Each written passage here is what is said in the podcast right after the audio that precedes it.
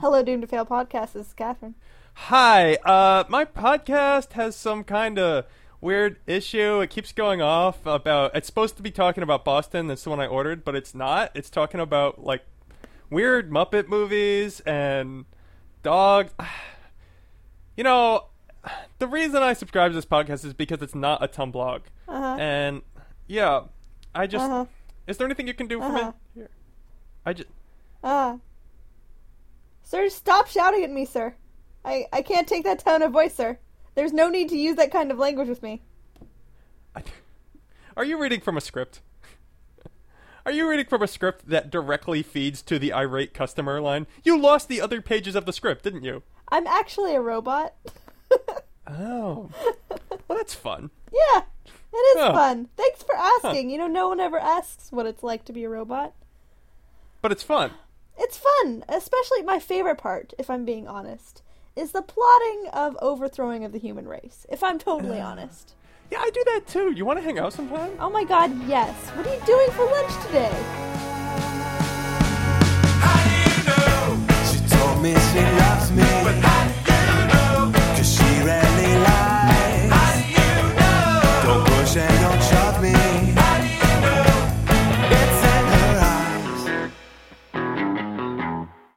Hello! It's the Doom to Fail podcast. My name's Tim Dobbs, and we're just going to have a great time today. And with me, as ever, through the internet, she's toxic in too high of levels, but you can't get through life without her normally. It's Catherine Kogert. It's good to be here. And corrode here. You're corrosive. I mean, I knew you were abrasive.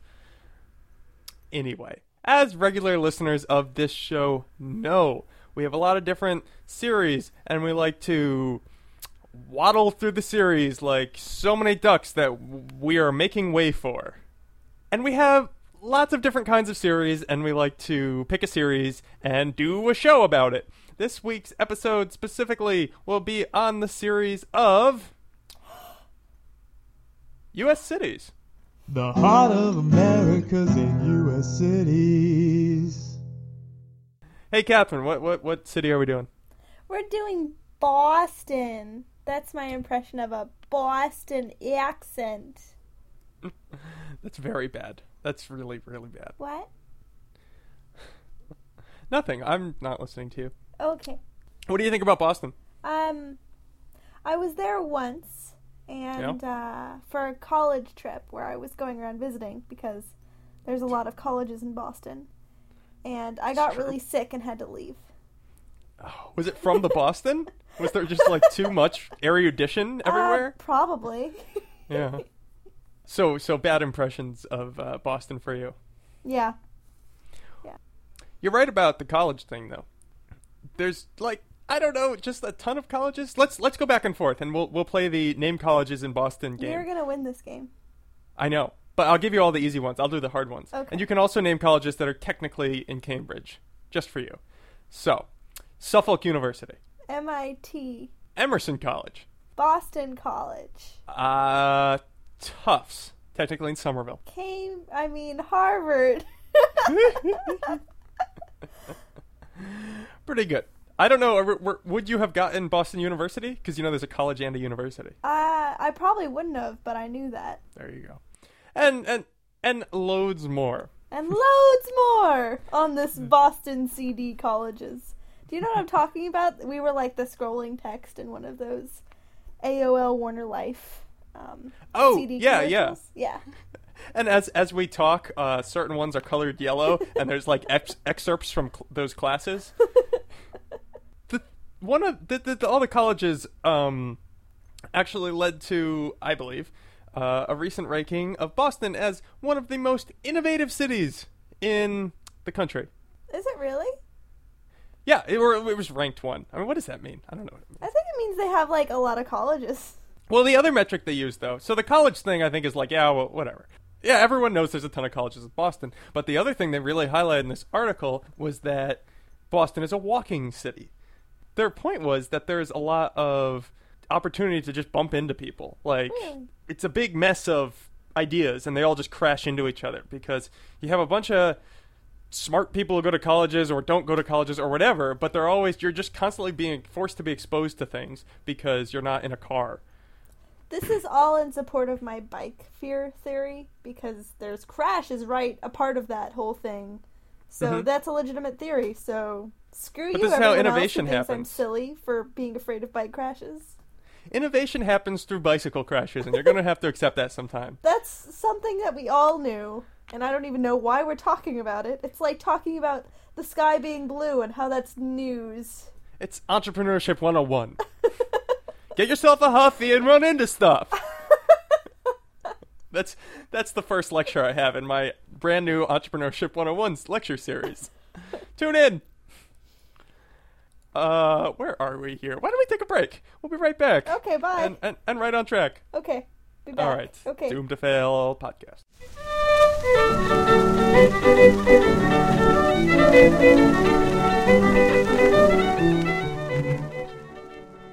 Boston is really just, it's kind of a strange place in a lot of ways. I moved here on September 1st of last year. It's almost my one year anniversary here. And um, it was kind of a rough move because the guy I was dating at the time wasn't supportive of my continuing my education in those exact words. And so we broke up about 15 days after I moved here. I was kind of sad about it, you know, so my friend recommended, let's just go for a walk. We'll walk down to Central Square. We walked down to Central Square, and there is oh, um, a West Indies cultural dance festival parading through the square. I mean, there are people with these huge costumes that take 10 people to carry, with the wires and the hoops going everywhere, covered in feathers and purple glitter. And it's this massive dance, and they're announcing them as they walk through the square, saying, you know, this is um, this is the goddess who came down to rescue the warrior prince during his final hours of battle to take him away, or something like that. And it was just this amazing festival where you're just like, yes, this is why I live here.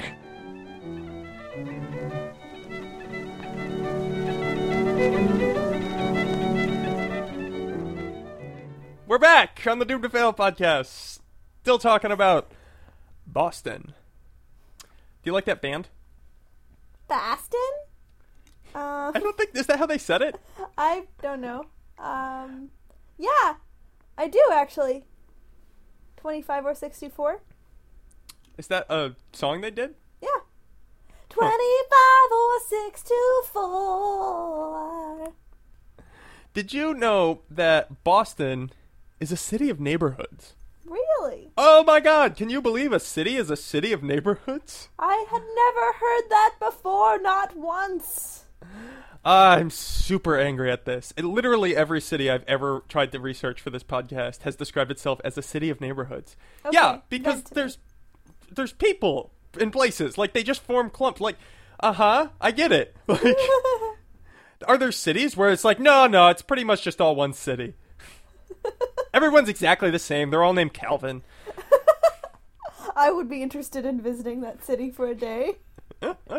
But my real point in Boston being a city of neighborhoods is that it's something a little unique in that there are neighborhoods that are sort of centrally decided. So, like, for instance, this is technically in Cambridge, but there's Central Square, which is, you know, there's a little square. It's called Central Square, and the neighborhood surrounding that is um, it's called the Central Square neighborhood. And most cities work like this.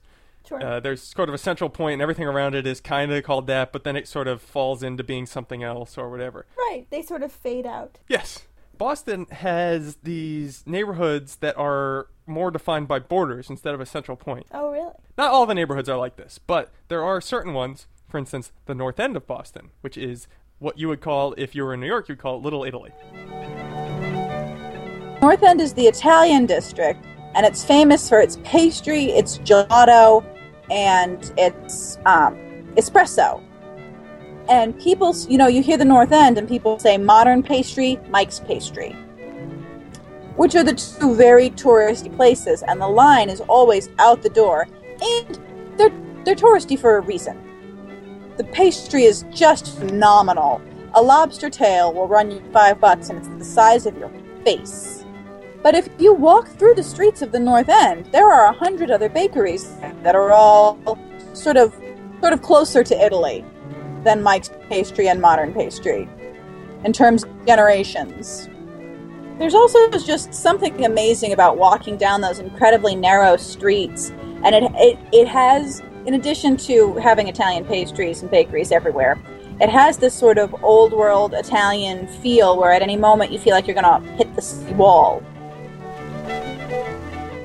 You cross a street and suddenly everything's like, "Eh, what's the matter, you?" Like, like seriously, like they're playing up the Italian thing. it's it's actually a, a cute little district, but the reason that that's like that and why it's so firmly separated is because there used to be a highway cutting across, and now there is not. And perhaps you've heard of the Big Dig. I had heard of it, yes. It's the worst thing ever.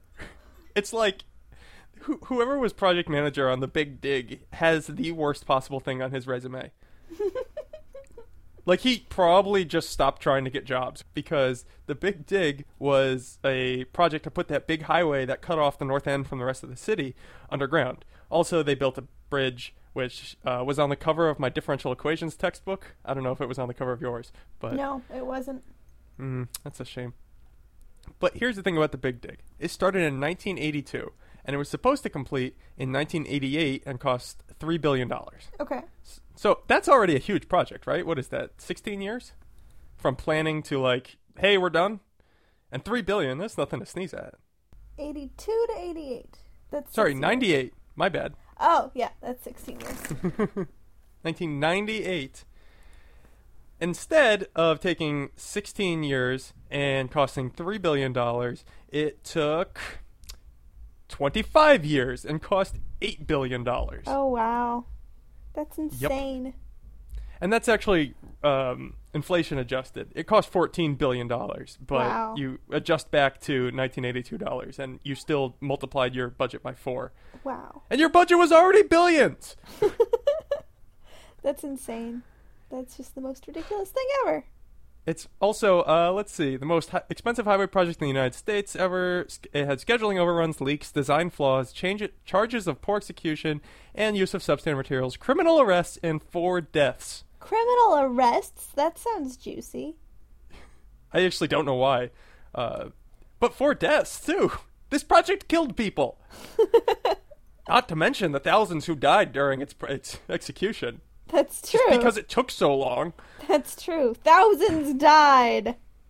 Big dig finished. That's what the headline should read. Yep, that's what the Boston Herald read that day. oh boy, but it's done now, and it looks really good. It's actually really easy, and there's a nice park that's uh, on top of where the, the uh, where the underground highway is now. Oh, that's cool. Also, they made a tunnel extending Interstate 90, which I know the other end is in Seattle. Uh, I always try to connect it back to you. Hey, Yeah. Hi, the other end it goes to Logan Airport. So that connects through a tunnel called the Ted Williams Tunnel because wait, it starts at Boston? I didn't know that. Yeah. Oh. We'll be right back on the Doom to Fail podcast.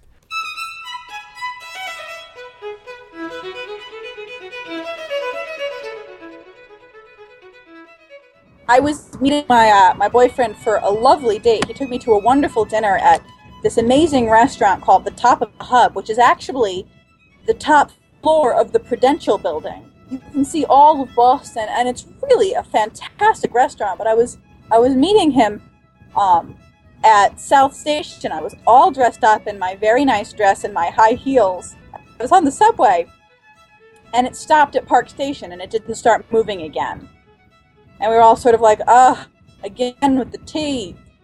And we started hearing someone from farther down. The doors are still open. We started hearing someone from far down on the platform yelling, "Everybody off the train!" And someone in my car goes, "Don't get off the train. That's what they want."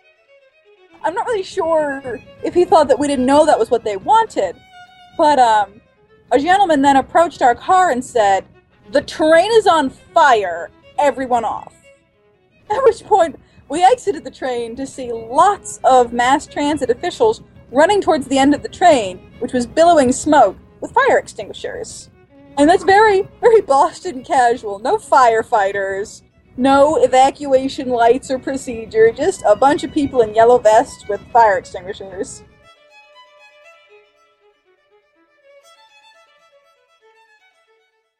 Hey, we're back. Doom to Fail podcast talking about Boston.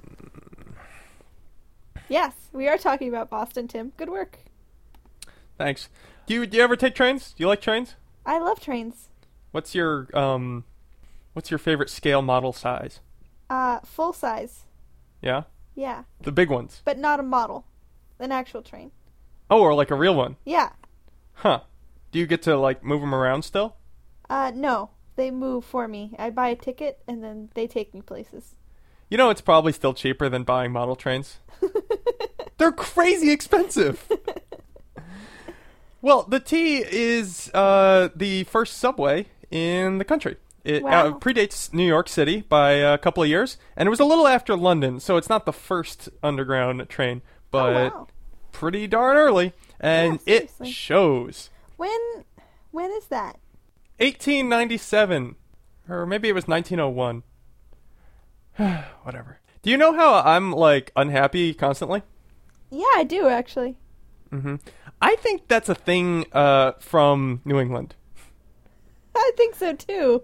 Yeah, Actually. Th- th- there's I-, I forgot about this. So last time I visited Boston was a few weeks ago, and I took a bus into the city, and I got off the bus and I started trying to uh, like get my bearings, from, like remember where I was and where I was going. Yes, and I turn around and there's this lady who like looks like she's 40, but you can tell she's like 28, smoking and frowning like so hard that her face wants to come off. Oh my goodness. And I was like, oh yeah, that's just a thing here. And I totally forgot about it. There's something to just walking around being really grumpy, you know? No. Hmm. Well, you wouldn't. But that's because you have no sense of history.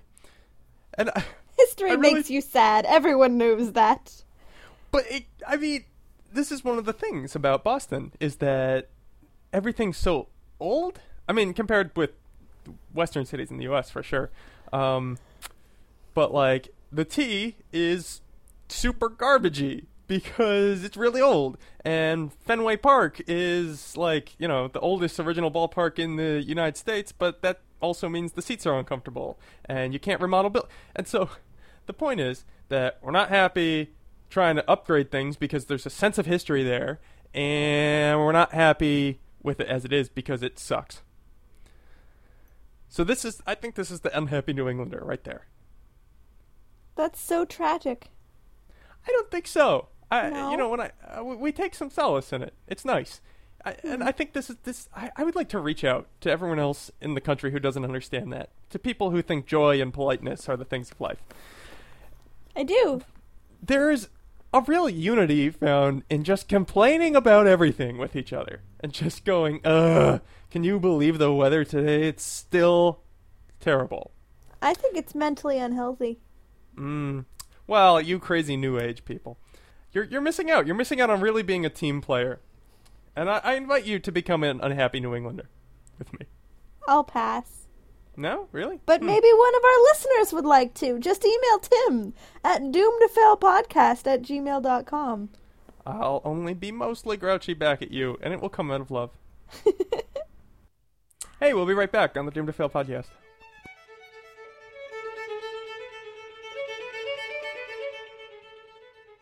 I think that New England um, has sort of a, a joyful complaining ethic as sort of like a like a group a cohesive thing where you're like, hey, we're stuck on the subway. Yep, we're stuck on the subway.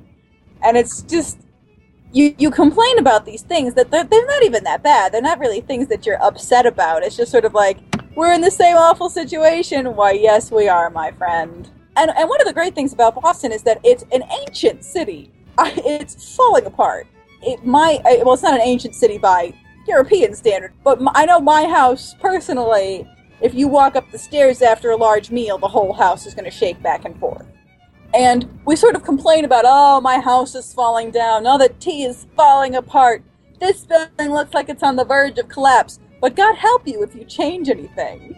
God help the person who's like, well, I'm going to rebuild this building. And, and then everyone's going, you can't! It's on the Freedom Trail!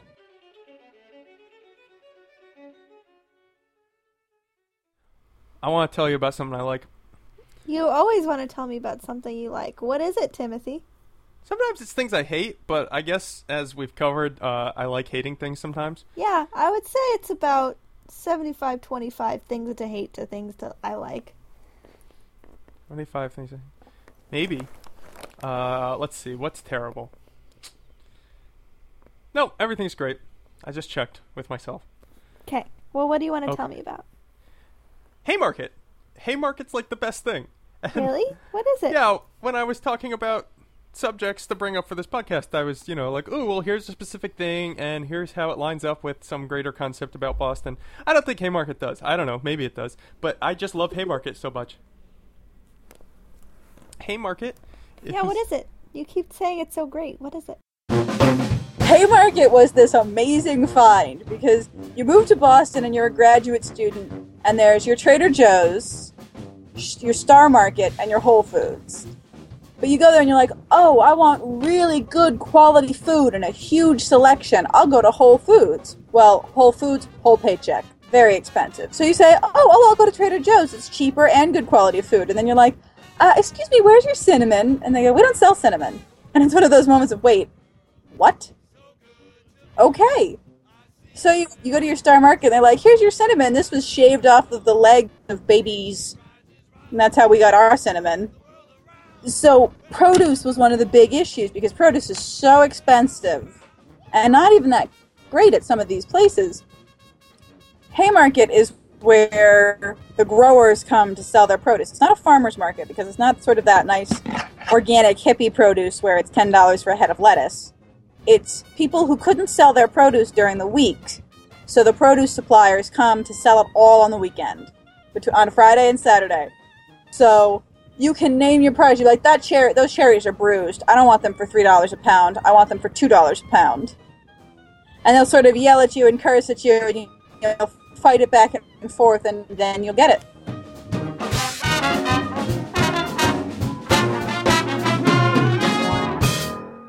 Hey, market. Hey, market. Hey, Market! Hey, market. so, Hay- market is a weekly um, sort of uh, street market for, for food.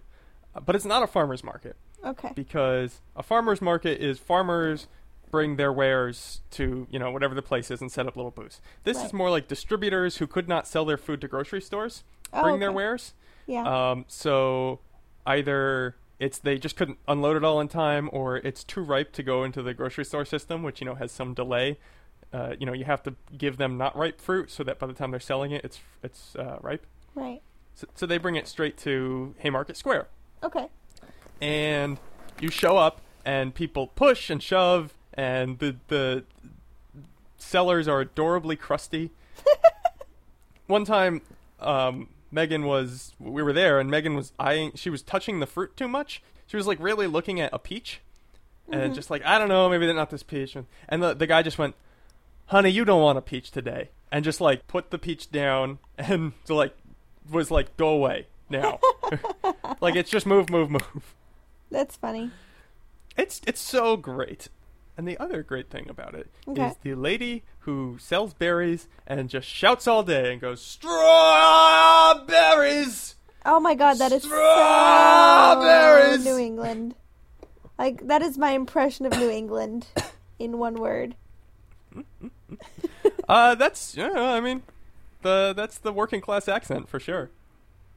In the meantime, I think that's probably uh, what we have to talk about Boston. So what what did we learn? Did you, did you do you feel like you have any any further sense of Boston? I do. Yeah. Yeah. The most enlightening thing was the thing about the sad old woman behind you. That's what's going to stick the most with me. Wait, what's the thing about a sad old woman? You get off the subway and you look behind you, and there's a woman who looks like she's 40 but is actually 28 and is smoking a cigarette, just has like a major frown. Oh yeah, that's not everybody. The other thing is that there's all these just college people, so there's that too. There's that too. Those poor West Coasters. I mean, Tune in next week when I will find new and creative ways to ignore Catherine. And we will be talking about. What exactly? We're going to talk about film genres and specificity. We're going to talk about Citizen Kane, the movie, because it is widely recognized as the best movie ever made, and we're going to talk about why and why you should care. Should I watch it beforehand? Uh, yeah, if you want All right. to. I'd love. To, I mean, I always wanted to watch it because I feel like I've watched almost the entire movie viewed through Simpsons references. So I'd like to watch the actual movie too. It is absolutely the kind of movie that you can watch over and over and over and over and over again and still like get more stuff from it.